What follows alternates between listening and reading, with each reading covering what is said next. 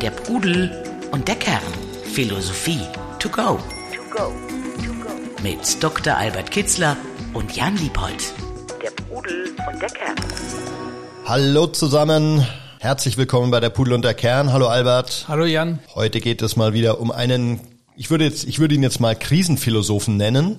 Epiktet. Wir wollen uns heute um das gelingende Leben und was Epiktet dazu empfiehlt, darüber wollen wir uns heute unterhalten. Gleichzeitig ist er eben einer, der sehr stark auch in den Mittelpunkt gestellt hat, wie gehe ich mit schwierigen Situationen um, wie unterscheide ich zwischen dem, was ich beeinflussen kann und was ich einfach hinnehmen muss. Was glaubst du, warum ist Epiktet, der ja auch eine ganze Weile in Vergessenheit geraten war, heute wieder so ein relevanter Philosoph, Albert? Hat mehrere Gründe. Äh, allgemein kann man sagen, dass seine Philosophie bestens geeignet ist, um mit schwierigen Situationen, mit Veränderungen, mit äh, Veränderungsprozessen, die ja im Moment in sehr großer Geschwindigkeit über uns hereinbrechen, wie man damit klarkommt, wie man seine Authentizität, seine innere Haltung bewahrt, äh, sein Wohlgefühl bewahrt, wie man glückliches Leben führt, auch in schwierigen Zeiten, auch bei Verlusten, auch bei Schicksalsschlägen.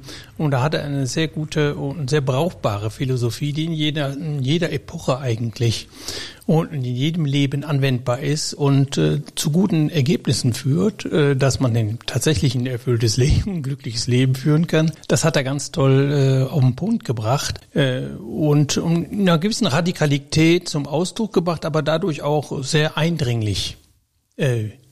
Formuliert auch. Ja. Aha. Und er ist ja, er gilt als ein Vertreter der äh, späten Stoa. Ist er äh, gleichzeitig äh, fallen, fällt er einem oder mir zumindest als äh, nicht ganz sattelfesten Philosophen fällt er einem nicht sofort ein, wenn es um die Stoa geht. Wie wie kommt's, dass er in der Wahrnehmung ähm, so nicht unter ferner liefen, aber jetzt nicht vergleichbar ist mit Marc Aurel oder mit Seneca? Ja, vielleicht, weil wir keine originalen Schriften von ihm haben, sondern äh, wir haben äh, Zwei Bücher sind da sehr wichtig. Äh, das Handbuch der Moral, Handbüchlein der Moral in Charidion und äh, die Unterredungen, die er trieben, die sind aber aufgeschrieben von seinem Schüler. Also er selbst hat da nichts geschrieben. Von den beiden anderen, die, die wir besser kennen, Marc Aurel, den Philosophen Kaiser und Seneca, da haben wir von Marc Aurel ein Buch, ein sehr wichtiges Buch und von, von Seneca überhaupt eine ganze Menge Bücher. Äh, Seneca hat es auch beispielsweise sehr gut ausgedrückt dann. Also das ist halt was anderes. Er hat es geschrieben, da ist jedes Wort authentisch und,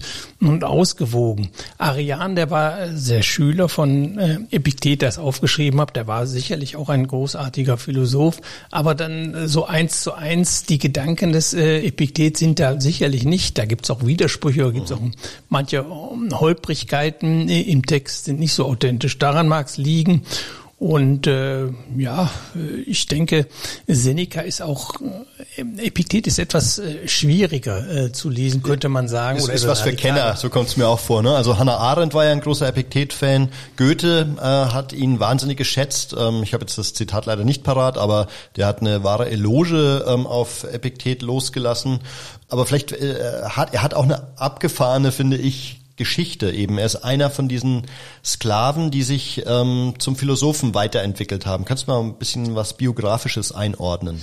Ja, er ist äh, in, der, in der jetzigen Türkei, in Kleinasien, ist er geboren worden, etwa 50 nach Christus. Äh, also kam Ana dann Anatolien ist das, glaube ich, ne? Ja, ja Kleinasien richtig. damals. Ähm, mhm. Und äh, kam dann als Sklave nach Rom. Äh, wurde dort aber von seinem Herrn freigelassen, der selbst ein freigelassener Sklave des Nero war, sein Herr, mhm. also hat ihn dann freigelassen. Er wurde dann, studierte dann Philosophie sehr intensiv bei Musonius Rufus, ein großartiger Stoiker auch, ein großartiger Lehrer und äh, hat dann schon sehr früh angefangen zu unterrichten offensichtlich und wurde dann ausgewiesen von Domitian, römischen Kaiser und ging dann. Wie, wie alle Philosophen damals, glaube ich, ne? Genau, der hat so, so eine Art, eine Art ja, Philosophensäuberung durchgeführt. Gab es öfters in, in, in, der römischen Geschichte, dass irgendein Kaiser meinte, die Philosophen die, nerven, die müssen genau, weg. Äh, und die stiften nur Unruhe. Äh, die denken ja ganz anders, als man denken muss.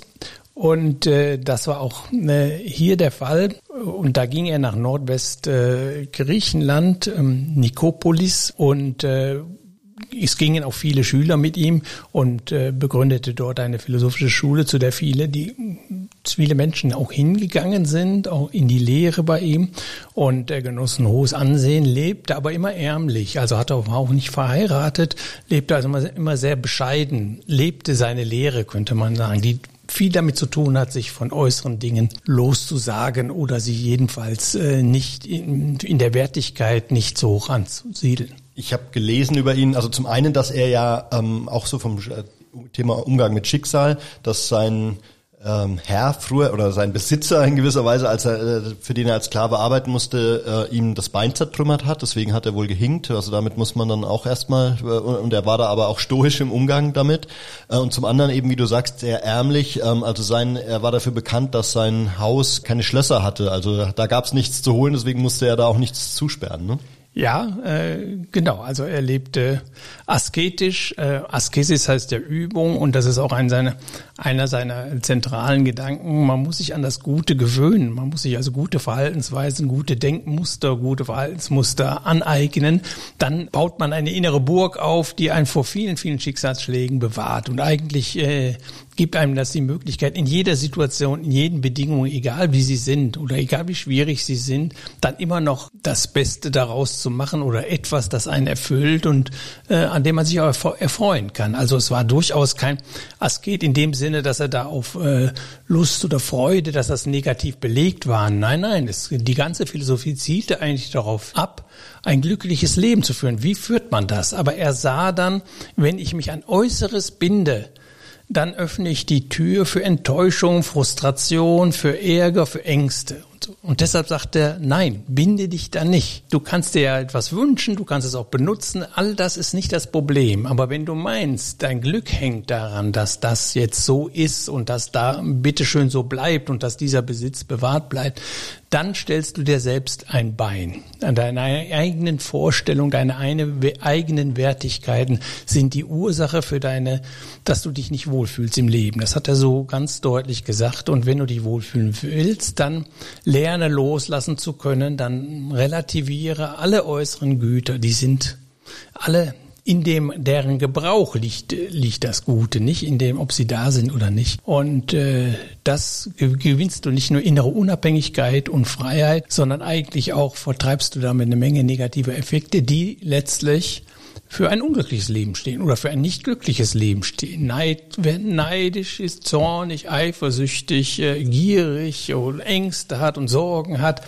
all das hat mit viel mit dem Bezug zur äußeren Welt zu tun, der lebt kein glückliches Leben, sondern eigentlich ein belastetes, eigentlich ein trübes. Mhm. Ähm, wir kommen dann ja gleich auch nochmal drauf auf das Thema, wie, was bedeutet das für uns heute? Aber noch eine Frage, eine grundsätzliche Frage, die du vielleicht am Beispiel Epiktets ähm, beantworten kannst.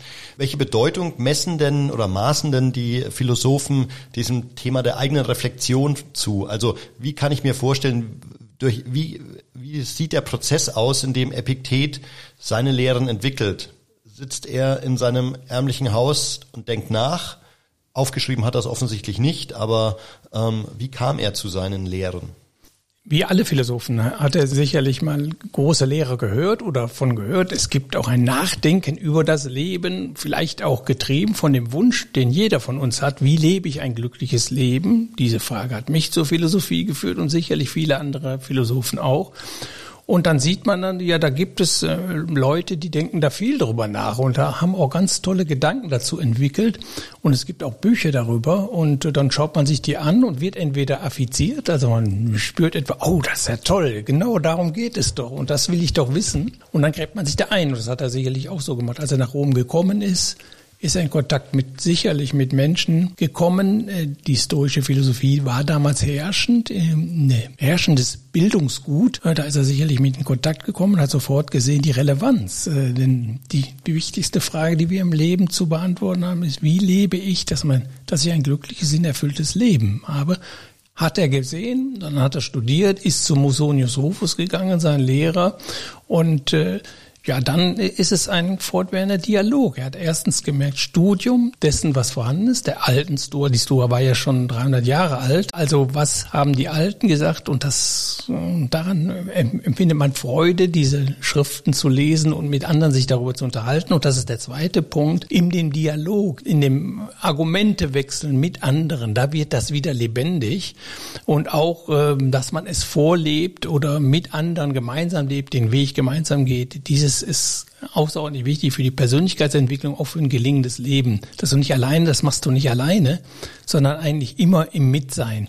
Und das war von im Griechenland schon sehr wichtig. Befreundet sein und gemeinsam Philosophie betreiben. Das war ein großes Glück. Aristoteles hat da viele Seiten drüber geschrieben. Etwas Wunderschönes ist das. Und äh, auch von Sokrates, das, das große Vorbild von Epiktet, da hieß es auch einmal, sehr schöne Stelle, sagte er, also ich äh, liebe es, die alten Texte äh, auszugraben und mich mit Freunden darüber zu unterhalten, was denn da Tolles ist, äh, was wir daraus lernen können. Und äh, als er das einmal so sagte, so aussprach, dann äh, so berichtet uns das ein Augenzeuge, da strahlte er übers ganze Gesicht, er war glückserfüllt.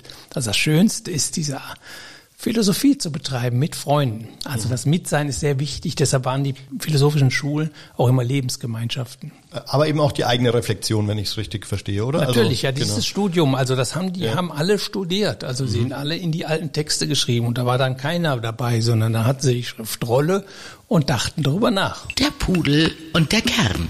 Philosophie to go. Hattest du eigentlich auch einen, eine Art Lehrer, also so ein Musonius Rufus oder die, was Musonius Rufus für Epiktet war, oder bist du eher so der Autodidakt? Ja, also äh, die Lehrer müssen nicht alle leben. Also ich hatte Lehrer, aber die waren alle tot. Also mhm. lebendig an der Universität, ja, da gab es ein, zwei, die hatten doch mehr Einfluss äh, auf mich, aber nicht so ein überragendes. Also viel überragender waren dann die Toten. Also Sokrates äh, ganz wichtig, Platon, Aristoteles, später dann Konfuzius, Buddha. E, e, Epikur, äh, Epiktet auch, Seneca auch, das waren und sind bis heute meine Lehrer. Wie schaut denn heute, also klar, du hast eine eigene Schule, aber ähm, wenn wir die mal jetzt äh, beiseite lassen, ähm, gibt es ansonsten aktuell, würdest du sagen, eine Art philosophische Schule jenseits der Universität? Immer mehr, ja. Man hat gemerkt, dass die akademische Philosophie in einigen Ländern hm, bestimmte Dinge ausblendet oder also sich im Theoretischen, eine gewisse Gefahr läuft, sich im Theoretischen zu verlieren und ein bisschen abgehoben wirkt. Die Bücher sind für Nicht-Philosophen kaum verständlich äh, und äh, da gibt es einige, die sind ganz bewusst auch aus dem Universitätsbetrieb rausgegangen zu den Menschen hin und haben versucht, eine etwas praktischere Philosophie zu entwickeln und diese Tendenzen sind in vielen Ländern äh, nachvollziehen. In England, äh, in Frankreich, in den Vereinigten Staaten, ähm, in Deutschland auch, in Spanien. Also seit 20, 30 Jahren gibt es so eine Tendenz raus aus der Universität und äh, hin zur Straße und zum lebendigen Philosophieren über unser konkretes Leben und wie wir es gestalten sollen. Also erstmal Schwergewicht auf der praktischen Philosophie, nicht auf der theoretischen und dann auch die Anwendung, die Umsetzung dieser Philosophie äh, zum Thema zu machen. Würdest du sagen, dass so jemand wie Richard David Precht da auch eine Rolle spielt, der aktuell eine Art Galionsfigur der, Philosoph ja, der Philosophie ist? Ja, ganz bestimmt. Äh, er hat äh, auf einem ganz persönlichen Lebensweg dann doch auch einen Weg gefunden, sich mit viel breiteren äh, Bevölkerungsschichten zu unterhalten und sie zur Philosophie zu führen, als das äh, vor ihm der Fall war, weil da eben die Kluft zwischen der akademischen Philosophie, ihrer Sprache und ihrer Gedankengänge und dem, wie normalsterblicher, nicht philosophisch ausgebildeter Mensch denkt, doch zu groß war. Da gab es keine Brücke. Und er hat diese Brücke gemacht in einem anderen Bereich, als ich das tue. Äh, er hat beschäftigt sich sehr viel mit Sozialphilosophie, könnte man sagen, also mit den gesellschaftlichen Zusammenhängen, mit Staatsphilosophie, mit den politischen Prozessen. Er engagiert sich sehr in aktuellen politischen Geschehen auch und beleuchtet das äh, aus philosophischer Sicht, äh, während ich eher bei der Persönlichkeitsentwicklung anfing. Aber das ist eine Kerze, die, die brennt von zwei Seiten. Es ist sehr wichtig, sowohl an sich zu arbeiten, an dem Einzelnen, als auch an den Strukturen, an dem okay. gesellschaftlichen. Kommen wir zurück zur Epiktet. Steigen wir doch mal ein in ein, zwei Zitate, die er, die, die, die besonders prägnant sind, wo du sagen würdest, ähm, nehmt sie mit. versucht sie für euch zu interpretieren. Ja, also da gibt es ja zwei berühmte äh, Aussagen von ihm. Äh, er sagte zum einen mal, nicht die Dinge beunruhigen die Menschen, sondern ihre Vorstellung von den Dingen. Das heißt, also die Dinge oder was da geschieht, äh, was wir so als Unglück bezeichnen, etwa auch den Tod, äh, aber auch so Schicksalsschläge, oh, wie schlimm. Und sagt er, nicht das ist schlimm, sondern wie du darüber denkst nicht die Dinge beunruhigen die Menschen, sondern äh, ihre Meinungen und Urteile über die Dinge.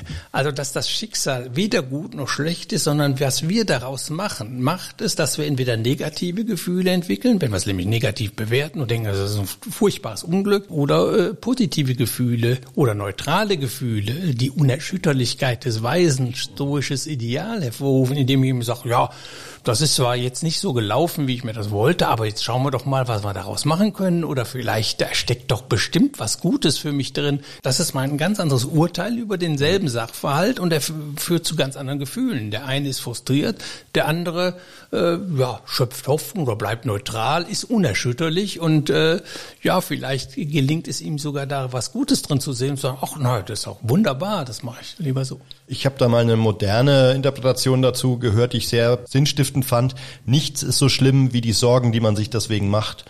Ähm, und das finde ich drückt das ganz gut aus. Ne? Alles, was du äh, dir so vorstellst, wird garantiert nicht so schlimm sein wie die Sorgen, die du im Vorfeld schon dazu hast eben. Ja, genau. Äh, geht in die Richtung, ne? Äh, ja, geht in die Richtung. Also er sagt es mal ganz ganz kurz. Äh, denn was immer von sogenannten Unglück herauskommen mag, in meiner Hand liegt es ja, Vorteil daraus zu ziehen. Also das, da sagt man, also sei offen, nimm das an, was da so passiert. Es ist nun mal passiert, reg dich darüber nicht auf, sondern schau, welche Möglichkeiten dir das bietet. Und man sieht ja nur immer ein paar Folgen der Ereignisse voraus und deshalb urteilt man, es sei schlecht. Viele Dinge stellen sich dann nach Jahren als unglaublich positiv heraus. Mhm. Also dann hat sich da umsonst aufgeregt, wenn man sich aufgeregt hat und kein Epiktet ist, äh, der sich da gar nicht darüber aufregt. Das ist auch ein ganz, äh, ja, ein ganz wichtiger Aspekt gewesen. Es, in den 60er Jahren wurde die sogenannte kognitive Verhaltenstherapie entwickelt und die beruft sich auch auf Epiktet. Die sagt also, unsere Vorstellung, das ist der Hebel äh,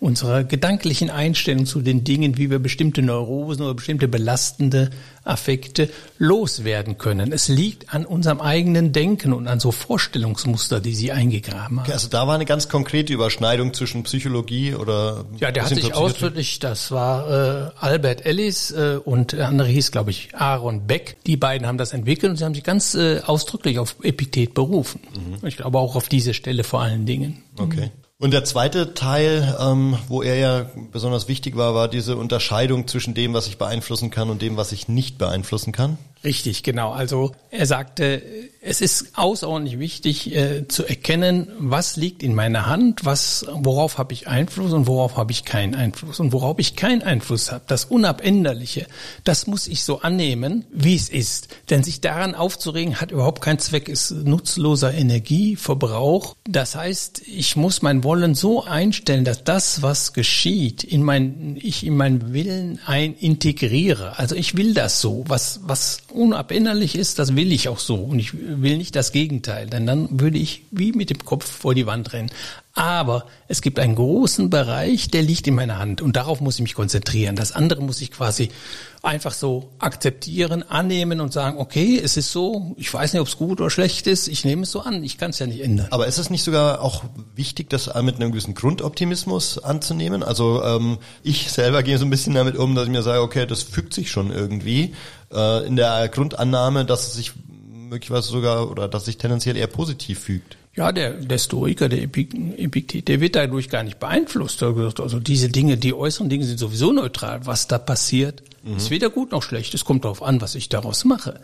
Und Glück, die Wurzel des Glücks liegt nicht darin, was da draußen passiert, nicht in meinem Besitz, nicht in den äußeren Verhältnissen, sondern es liegt in meiner inneren, mein Verhältnis zu mir selbst, in den inneren Wertigkeiten, also die inneren äh, und geistigen und unsterblichen Werte, so nannte sie, die äh, machen mein Glück aus und nicht die Abhängigkeiten von Äußeren. Und das bezog er jetzt äh, nicht nur auf seinen Mikrokosmos, also was passiert da in meinem Umfeld, oder wenn wir es mal auf unsere heutige Zeit beziehen, was passiert mit meiner Arbeitsstelle, äh, mit meiner Familie, äh, mit meinem Vermögen, aber gleichzeitig oder gleichzeitig auch auf das große Ganze, also äh, wie beeinflusst mich der Ukraine-Krieg, äh, die Rezession, der, die Energiekrise.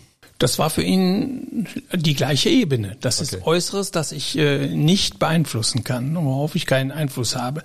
Das lasse ich außen vor. Darum kümmere ich mich gar nicht. Worum ich mich kümmere, ist das konkret, was ich tun kann. Für mich, für meine Familie habe ich vielleicht doch noch irgendwo Einfluss auch auf politisches Geschehen. Ich kann ja wählen gehen oder ich kann mich da engagieren. Äh, darauf konzentriere ich mich, äh, auf meinen Willen, auf meine Vorstellungen, auf meine inneren Haltungen, auf meine Werte. Darauf konzentrieren. Das, was ich nicht beeinflussen kann, muss ich denn ebenso lassen. Aber wo ich Einfluss ausüben kann, da soll ich ihn auch tun. Und er hatte ein sehr hohes Pflichtbewusstsein auch. Also da, wo ich jetzt bin, da gibt es auch Pflichten. Mir selbst und anderen Menschen und der Welt gegenüber. Und die gilt es auch wahrzunehmen. Also wo ich Einfluss habe, äh, muss ich den auch ausüben, soll ich den auch ausüben. Man kann kein gutes Leben führen, ohne äh, sich für Gutes zu engagieren ohne Gutes zu tun. Okay, aber das finde ich einen ganz wichtigen Satz, oder? Also, äh, dass man diesen Anspruch hat, ähm, jetzt nicht nur für sich zu wursteln, sondern äh, eben innerhalb der Rahmenbedingungen möglichst Positives zu bewirken. Ja, äh, und ist ja auch wieder was Christliches eigentlich, ne? Ja, er ist auch von den christlichen der Theologen äh, reichlich äh, rezipiert worden, aufgenommen worden, seine Gedanken, bis zum heutigen Tage auch. Ja, er, er sagte da, also beispielsweise die eine der wichtigsten Pflichten ist die Liebe gegenüber meinen Mitmenschen. Das sind deine Brüder und die Schwestern, die sind auf deinem gleichen Niveau. Die gilt es nicht aggressiv anzugehen, äh, sie zu beschuldigen, äh, sie anzugreifen oder zu beleidigen oder herabzusetzen. Nein, ich muss zugewandt auf sie zugehen. Im Grunde, ich muss sie lieben. Ich muss dafür harmonische und wohltuende Gemeinschaften sorgen. Ich bin ein Glied dieser Gemeinschaft und ich habe die Pflicht, hier für Frieden und ein gedeihliches Zusammenleben mich einzusetzen und zu arbeiten man kann sagen, seine ganze philosophische Schule, was er da machte, ist unterrichten in diesem Lieben können auch. Mhm. wenn man begriffen hätte, würde Epiktet sagen, was ich da meine oder was ich historische Philosophie betreibe, dann leben wir in einer anderen Welt, dann gibt's keine Kriege mehr, dann gibt's keine Feindschaften mehr, dann gibt's keine aggressiven Streitigkeiten unter den Menschen mehr. Da steht er nicht alleine da. Im Grunde hat das jeder Stoiker. Weider, Weiser ja. oder jeder praktische Philosoph der äh, Antike oder auch heilige Buddha haben das Gleiche gesagt. Mhm. Ist denn dieser Faktor auch jetzt beispielsweise in der ähm, Umsetzung, die jetzt ja also Silicon Valley sind ja große Stoiker, äh, Fans und Epiktet, glaube ich, ist da auch eine wichtige Figur. Findet diese Dimension da auch statt oder, oder geht es da eher um den Umgang mit Problemen und das äh, Gute draus schöpfen? Das weiß ich nicht. Ich habe wohl davon gehört, dass die Stoa eine große Renaissance in den Vereinigten Staaten auch erlebt und in Silicon Valley sich jeder zweite Manager Stoiker stimmt.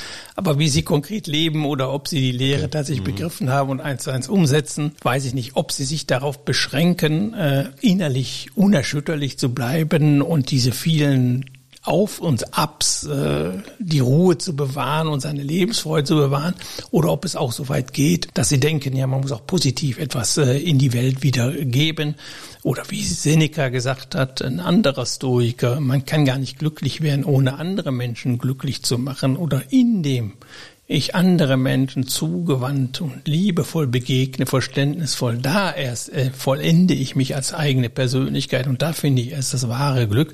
Ob sie auch das so, diesen Gedanken, wie, inwiefern sie den integriert haben, ich weiß es nicht. Da wird mhm. es bestimmt einige geben, die ihn gut verstanden haben, Epiktet, andere, andere vielleicht, die die ihn das, die das nur nutzen, um äh, ja ruhig schlafen zu können und im Übrigen aber äh, andere Teile nicht zur Kenntnis nehmen. Und jetzt Dein Favorit ist ja, glaube ich, äh, auch eher Seneca. Ne? Also du, schätzt Epiktet, ähm, aber liebst Seneca oder äh, gibt's da kein Ranking bei dir? Also das sind große Philosophen und äh, da gibt's tatsächlich kein Ranking. Das ist so wie, äh, wenn ich äh, vor großen großen Kunstwerken stehe. Da ist kein Michelangelo, ist nicht schöner als Raphael. Die kann man nicht miteinander vergleichen. Sie sind vollendet. Man kann da nichts wegnehmen oder hinzutun und es wird besser. Und äh, ich finde ihn faszinierend. Ich habe ein Buch über Seneca geschrieben, weil ich finde, da anders als Epiktet, der hat ja ihn nicht geschrieben, aber Seneca hat geschrieben und da finden sie und hat so tolle Ausdrücke gefunden für bestimmte Weisheiten, für alle Weisheiten im Grunde, hat sie so auf den Punkt gebracht und auch immer wieder variiert, dass es unglaublich reiche Quelle ist und auch sehr verständlich und er war ja auch anders als Epiktet äh, eine ganz andere Sozialisierung. Er war sehr reich, er war sehr einflussreich, hat fünf Jahre lang dieses Riesenreich Rom praktisch regiert mit seinem Amtskollegen Burrus, als er Nero erzog, fünf Jahre lang. Also er war äh, sehr hochgestellte Persönlichkeit, also kommt aus dem praktischen Leben und das merkt man seiner Philosophie sehr an. Er hat sehr viele Höhen und Tiefen, er war auch mal verbannt worden und er musste sich ja am Ende das Leben nehmen und er war auch schwer krank schon von früh an, also hat mit mit dem Überleben gekämpft. Also der hat einen harten Lebensweg auch durchgemacht bei all seinem Reichtum. Also alle Höhen und Tiefen durchgemacht. Und wenn du so einen Menschen hast und der philosophiert tief, studiert die Philosophie und schreibt dann auch Bücher und drückt sich auch noch wunderbar aus, weil er von Natur aus eine große Sprache hat, da kommt ganz Tolles bei raus. Und ist dann leichter zugänglich möglicherweise ja. als Epiktet. Ja, genau. Okay. Gut, aber das, äh, ich finde, das war jetzt mal für den Einstieg ähm, schon wahnsinnig viel Spannendes dabei. Gibt es noch ein Abschlusszitat, wo, was wir ausgelassen haben? Auch wir haben eine Menge Zitate ausgelassen, äh, ja. aber was fällt mir, könnte mir da einfallen? Tja, vielleicht. Er hat auch gesagt, oder er soll auch gesagt haben, ganz kurz, dulde und entsage. Also trage das Schicksal so, wie es über dich hereinbricht und sei bereit zu verzichten. Dulde und entsage oder halte aus und verzichte, so wird es auch manchmal übersetzt. Ja. ich glaube, wir kommen in, wir laufen in Zeiten raus, wo wir das äh, uns ab und zu mal wachrufen müssen, ne, weil vielleicht die Dinge nicht mehr so laufen, wie sie früher gelaufen sind. Ja. Und gleichzeitig, so habe ich ihn jetzt oder so habe ich heute deine Ausführungen verstanden, auch wenn dieses kurze Zitat recht passiv klingt, geht es aber auch darum, was draus zu machen. Ne? Auch in solchen schweren Phasen, was draus zu machen und das Positive zu Also alles, was Epiktet gesagt hat, hat eins zum Ziel, dass wir glücklich und freudvoll leben. Aber er wusste, das ist nicht einfach und es gibt eine Menge, Menge äußere Schwierigkeiten, Probleme, die vielen Menschen äh, das ein gutes Leben schwer machen. Und wie schaffe ich es mit diesen schwierigen Umständen und wechselnden Umständen und Verlusten, mit der Vergänglichkeit von allem? Wie komme ich damit klar, dass ich meine Gleichmut, meine Gelassenheit und meine Freude am Leben und mein, damit mein Lebensglück bewahre? Es ist eine Glückslehre. Mhm. Darf man nie vergessen. Der Pudel und der Kern. Philosophie zum Nachlesen. Apropos Glückslehre, wenn ich mich in diese vertiefen möchte, was empfiehlst du zu lesen? Ja, kurz, also die Diatriben, die Unterredungen sind lang und äh, manchmal auch nicht so einfach zu verstehen. Aber es gibt eine Zusammenfassung davon, das ist eben das Handbüchlein der Moral. Das ist original, äh, also übertragen durch seinen Schüler Arian, aber das ist so eine komprimierte Fassung, Handbüchlein der Moral. Und wenn man sich ein bisschen tiefer reingehen will in Epiktet, was sich sehr lohnenswert ist, gibt es eine Neuübertragung, noch nicht so altes Werk. Das heißt Gespräche, Fragmente, Handbuch. Da hat man nicht nur das Handbuch, sondern man auch alle Gespräche und auch noch Fragmente. Und die sind sehr gut kommentiert. Es gibt auch eine Einführung in seine Philosophie, die verständlich ist. Das ist herausgegeben und neu übertragen von Tino Deckert. Mhm. Tino Deckert, äh, Gespräche, Fragmente, Handbuch. Epiktet kann ich nur wärmstens empfehlen. Super. Das war's für heute. Lieber Albert, vielen Dank für deine Ausführungen. Mal schauen, ob es in unserer Stadtbücherei das Buch gibt oder ob ich es mir im lokalen Buchhandel bestelle. Euch da draußen äh, wünsche ich auch viel Spaß beim Lesen äh, und Zuhören. Und äh, wir hören uns beim nächsten Mal, wenn es wieder heißt, der Pudel und der Kern. Ciao, Albert. Ja, tschüss. Der Pudel und der Kern.